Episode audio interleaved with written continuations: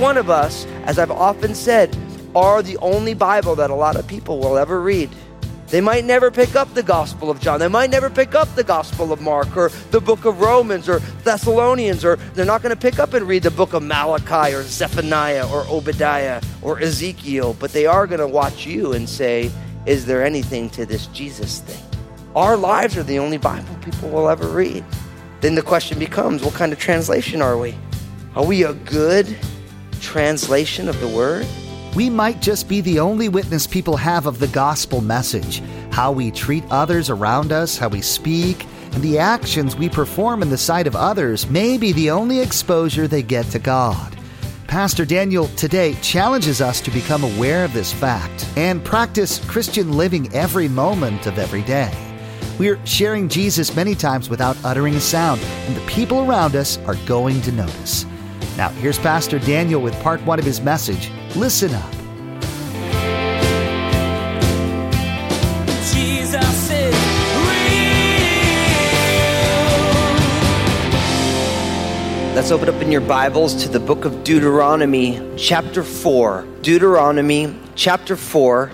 As we continue our study here through the book of Deuteronomy, Lord willing, I'm going to endeavor to take the entire chapter of Deuteronomy, chapter 4. And so we're at a point now where we're legitimately in the preamble of the second telling of the law. So the word Deuteronomy, by which this book is named, literally Deutero means the second, and then Nomos in the Greek literally means law. So Deuteronomy literally means the second telling of the law. So what you have going on is that when God gave the law to Moses at Mount Sinai, that entire generation, everybody who was over the age of 20 died in the wilderness except for Joshua and Caleb. And so now they're on the border of the promised land and they're about to go on into the promised land. And God instructs Moses to explain his law to this next generation.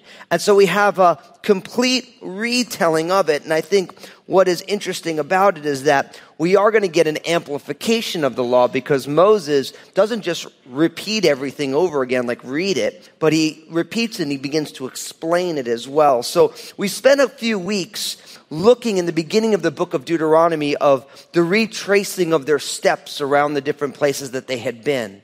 And so now we're hitting the legitimate preamble to the second telling of the law. Now we're not, hey, we were here, we were here, we were here.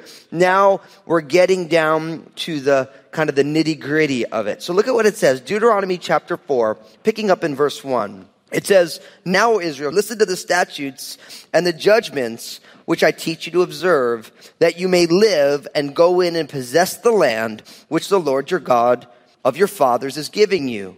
You shall not add to the word which I command you, nor take from it, that you may keep the commandments of the Lord your God which I command you. Verse 3 Your eyes have seen what the Lord did at Baal Peor, for the Lord your God has destroyed from among you all the men who followed Baal of Peor. But you who held fast to the Lord your God are alive today, every one of you. Surely I have taught you statutes and judgments, just as the Lord my God commanded me, that you should act according to them in the land which you go to possess. Verse 6 Therefore, be careful to observe them. For this is your wisdom and your understanding in the sight of all the peoples who will hear all these statutes and say, Surely this great nation is a wise and understanding people.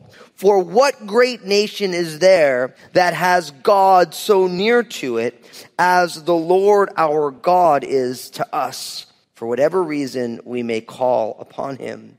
And what great nation is there that such statutes and righteous judgments as are in all this law, which I set before you this day? So, Moses begins by saying, Now, O Israel, listen to the statutes and listen to the judgments which I teach you to observe, that you may go in, verse 1, and possess the land which the Lord your God is giving you. Now, notice the command is to listen and to observe that they may go in and experience all that God has for them. Now, that's huge right there. Like, I could do a whole series just on verse one. Because listen, it says you need to hear it and then you want to observe it, right? So you hear it and then you actually live it out that you may go as you're going and experience all that God has for you. And for the children of Israel, it's this land that God had promised to them all the way back in the time of Abraham, Isaac, and Jacob. He's like, look, if you hear the commands and the judgments of God and you actually put feet on them, don't just hear them, but observe them with your life. Allow your life to embody these commands. Then as you go, you're going to experience all the blessings that God has for you. And brothers and sisters, that's the simplest way to understand each one of our lives right there. Right there. You hear the commands of God. And we get that in God's word, the Bible, from Genesis to Revelation. This is the purposes and plans of God. Now, first we need to hear it. We need to listen to it. And you're like, well, so Fusco, don't get all over us. We're at study. We need to hear the word. And listen, we live in a day and age, and we talk about it a lot here at Crossroads. We live in a day and age with a lot of information. There's a lot of stuff going on out there. But we need to hear the word of God. That's why one of the things that I love about our history as a church and our future as a church is that we teach the Bible verse by verse, chapter by chapter, section by section. We even teach the parts of the Bibles we don't understand and we don't even like sometimes, but we go through it because we know even though we may not understand it all and we may not even like some of it, but we know that it's God's word and we want to be conformed by it. You might be saying, Fusco, do you say you don't like some parts of God's word? Absolutely. There's some parts of God's word that I'm like, really? Lord, is that really what you're up to? And he's like, Yeah. And I'm like, Okay, you got to help me understand what you're doing here. There's some parts of God's word that are hard to understand, hard to embrace with our hearts, but it's God's word just the same. So you need to hear the word. Are you a person of the word? Do you read the Bible? Do you spend time every day? As Jesus said, man shall not live by bread alone, but by every word that proceeds from the mouth of God. You need to embark on a lifestyle of receiving God's word, reading it yourself, understanding it, saying, God, what does this mean? How does this apply to my life? We need to hear the word, but not only hear the word, but we need to observe the word. And we're going to talk more about this. We need to be obedient to what we hear. And isn't that a challenging reality? All of us, just like little kids, we know what we ought to do, and oftentimes we choose to do the exact opposite. I love being a parent. It's such a challenging, beautiful endeavor. I've been telling my kids because I'm getting gray on my beard that each gray's got one of their names on it. I say that one has the Obadiah right there, it's Maranatha, Annabelle, the dog, you know. They're like, well, where's mommy? I'm like, Mommy got no grace, kids. And Lynn looks over and she gives me the little nod, like, mm hmm, yeah. But I watch my kids and I see a reflection of myself. Because I'll say, okay, hey, Maranatha, before you come downstairs, I want you to brush your teeth. I want you to make your bed. I want you to turn the lights off. And what does she do? She come downstairs with the lights on, the bed's unmade, and she's got bad breath. And in my humanity, I want to get frustrated until the Lord's like, well, Daniel, you're the exact same way with me. I ask you to do these things and you choose not to. You're too busy. You got something else on your mind. And so it's not enough just to hear the word, but we actually need to observe it. We do need to live it out. That's why God inspired James, who was most likely the brother of Jesus, to write the words that faith without works is what? Is dead. See, true faith is what we live out every single day, and we want to put feet on our faith. We want to hear God's word and we actually want to observe it. We want to live it out. Why? Because as we hear God's word and as we observe it, then we are in the process of going through the world that we live in. Every single day, each one of our feet and who we are reaches all these people. And as we're going, we want to experience all that God has for us. For the case of the children of Israel, it's about going in and possessing this land that God had promised to give them. But as we're going to see all through the book of Deuteronomy, their ability to not only possess this land, but to live there and prosper is going to be dependent on them observing God's word. Not just hearing it, not just being, I know that's what God's word says, but actually allowing the Spirit of God to pull obedience out of the depths of their soul. And that's why I've called this message Listen Up. Because I think for each one of us, we choose to be obedient or disobedient. Nobody else makes that choice. We make that choice. And so we don't just want to hear the word, but we actually want to hear it and we want to put it into action because God wants to bring blessings to us. That's the reality. God, at the essence of who God is, is a blessing. And God wants us to experience His blessings, but we want the blessings without the obedience. We want to experience all that God has from us, but we actually don't want to step into the steps that will bring the context for those things to come to life. And so obedience is a necessary part of the life of the people of God. Now notice in verse 2, we get something very, very important. You shall not add to the word which I command you, nor take from it, that you may keep the commands of the Lord your God which I command you. This is important. He's saying, look, it doesn't need you to add anything and don't take anything away from it. Let the word of God be the word of God. We hear this again, something almost exactly the same in Deuteronomy chapter 22, verses 18 and 19. John writes, For I testify to everyone who hears the words of this prophecy of this book. If anyone adds to these things, God will add to him the plagues that are written in this book. And if anyone takes away from the words of the book of this prophecy, God shall take away his part from the book of life, from the holy city, and from the things which are written in this book. So what it shows is that when God gives us understanding in his word, people either want to add to it or they want to take away from it. They either want to embellish on it and bring out other things that aren't in there, or they want to pretend like certain things aren't in there. And both sides of it are an error. Why? Because God gave us His word for a reason. Many of you have heard me said, I always say, when the Bible is silent, what should we be? Silent also. Why? Because we don't want to add to God's word. We don't want to ascribe motive or spin things a certain way. And listen, there's an entire Christian industry of people who are adding to God's word. Now they feel like they're receiving revelation or they just think that you're going to like it. But really what we need is we just need the word because if the Spirit of God inspired the word, then He is the ultimate author. And we don't want to add anything to it. And every time the church gets into teachings that aren't in the word, but as an addition to the word, they always end up looking like kooks at the end of it. That's what happens. Like, how many times are we going to go through somebody saying, this is the day that Jesus is coming back, when Jesus says, no man knows the day or the hour. But every time it happens, people get all riled up and people start buying books and they sell their house and they do all this stuff and then Jesus doesn't come back because if they would have just listened to Jesus, he'd tell you, look, nobody knows. He'd say, I don't even know when I'm coming back. That's what he says. So why are we date setting? I don't know. But obedience demands that we don't add to God's word, nor detract from it. So you know what that means for us with our Bibles? We need to be good old fashioned reading comprehension with the word of God. Like, you know how I, I've chosen to interpret the Bible? Because if that's really true, I don't need to add to it, I don't need to take from it. It's like with my kids when I'm reading with them and it says, Johnny went to the store. Who went to the store? Johnny. Where did he go? To the store. Yeah.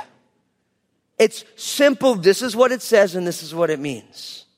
And I really want to encourage you to be simplistic in your interpretations of the Bible. You don't need to add to it and you don't need to detract from it. You just let it say what it says. And we need to learn how to trust and be content with that.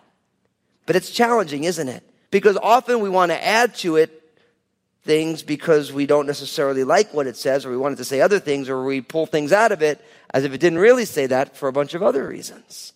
But it comes down, God gave us his word for a reason. And what I've found in being a student of the word for some 15 years now is that every time there's something in the word that I don't quite get or I don't quite like, God wants to do a work in my life through it. And so rather than trying to reason it away or allow my experience to dictate what I should believe, I say, Lord, what do you want me to do with this? For a lot of people, they want to play games with the word because their experience and what they're seeing in the word don't line up. And so they want to interpret the word based on their experience rather than allowing their experiences to interpret the word. Does it make sense? Like people get it backwards, where you literally want to say, what does the word say? And that's the lens through which I see my experiences. Not my experience tells me this, so this is what I'm going to see in the word. So we want to make sure we get that right, and we don't want to detract from it, and we don't want to add to it. We're just going to let the word be the word. It says that you may keep the commandments of the Lord your God, which I command you. They're God's commands. Now, in verse 3, look at what it says.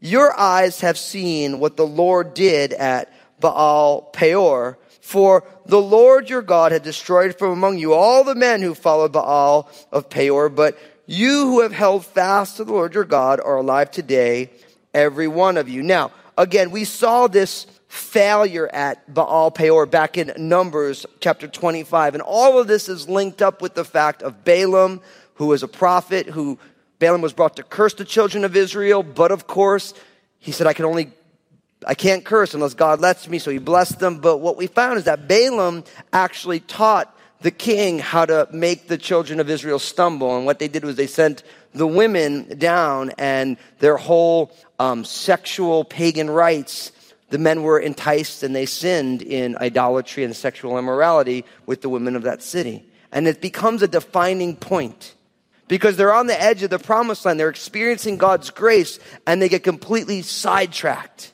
by idolatry and sexual immorality. And in a lot of ways, Satan's methods of distracting the people of God doesn't really change all that much. For many of us, the single struggles that we have in our lives are idolatry, which is worshiping something other than the true and living God.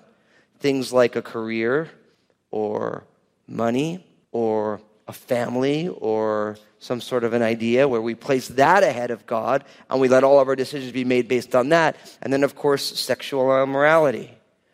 When you think about sexuality, at its basis, it's the union of two people, right? And so when you understand God's design for human interactions, you realize that marriage between a man and a woman is actually meant to be not just two people who fall in love and they get married and they make a commitment to each other. It's actually meant to be a picture to the world of Jesus and his church. That's God's design. And when a man and a woman come together in the act of lovemaking in the covenant of marriage, it is the physical representation of the union of Jesus and his church. And the ultimate consummation, if you actually study your Bible, is when Jesus returns and takes his church home. Remember in John chapter 14? When Jesus says to the people, listen, don't let your hearts be troubled. You believe in God, believe also in me. In my Father's house, it says, What? There are many mansions. I go to prepare a place for you. And if it was not so, I would have told you, but I will come back at some point and I will receive you to myself. All that is marriage language. He's saying in that culture, a son would build a house for his bride on the father's land because the land was given by allotment. And at the time it was prepared, the bridegroom would come and get the bride and bring her back to their new apartment that's not the father's house and then they would consummate the relationship. That was the fulfillment of the marriage union. And for us, what we realize is that sexual immorality, the reason Satan has so warped our understanding of sexuality is because it wants to warp the union between a man and a woman in the covenant of marriage, which is the physical embodiment of the fullness of the union between the people of God and the Lord. And that is why we live in a world, and it's been going on for a while, where there is such an aggressive attempt to warp and distort our understanding of our own sexuality because it is so powerfully meaningful in the purposes and plans of God. And you and I, we need to do battle against that. We need to make sure we view everything through the lens of scripture so that we realize that when we live out a warping of sexuality, we are completely undercutting the living epistle that God created. Powerful, isn't it? But the sin of the children of Israel at Baal Peor was exactly that is idolatry and sexual immorality. But notice he says in verse 4 But you held fast to the Lord your God are alive today, every one of you. So there was a judgment that came for some of them, but those who held fast are there hearing these words of Moses. Now in verse 5 it says, Surely I taught you statutes and judgments, just as the Lord my God commanded me, that you should act according to them in the land where you go to possess. Therefore be careful to observe them, for this is your wisdom and your understanding in the sight of the peoples who will hear of all the statutes. Now you see what he says there. Our wisdom and our understanding for us today is exactly the same as the wisdom and understanding of the children of Israel were thousands of years ago. And that is simply to live out the Word of God. When you and I live out the Word of God, we place in our own bodies, in our own lives, in our own families, we place on display the person and work of Jesus Christ. And although we are saved by grace apart from works, we are saved by grace unto good works that tell a story to the world. See, who we are as we live through our days tells people what we value, what we care about. And each one of us, as I've often said, are the only Bible that a lot of people will ever read. They might never pick up the Gospel of John. They might never pick up the Gospel of Mark or the book of Romans or Thessalonians, or they're not going to pick up and read the book of Malachi or Zephaniah or Obadiah or Ezekiel, but they are going to watch you and say, Is there anything to this Jesus thing? Our lives are the only Bible people will ever read. Then the question becomes, What kind of translation are we? Are we a good translation of the word? Or does our life tell a different story? See, I love verse 6.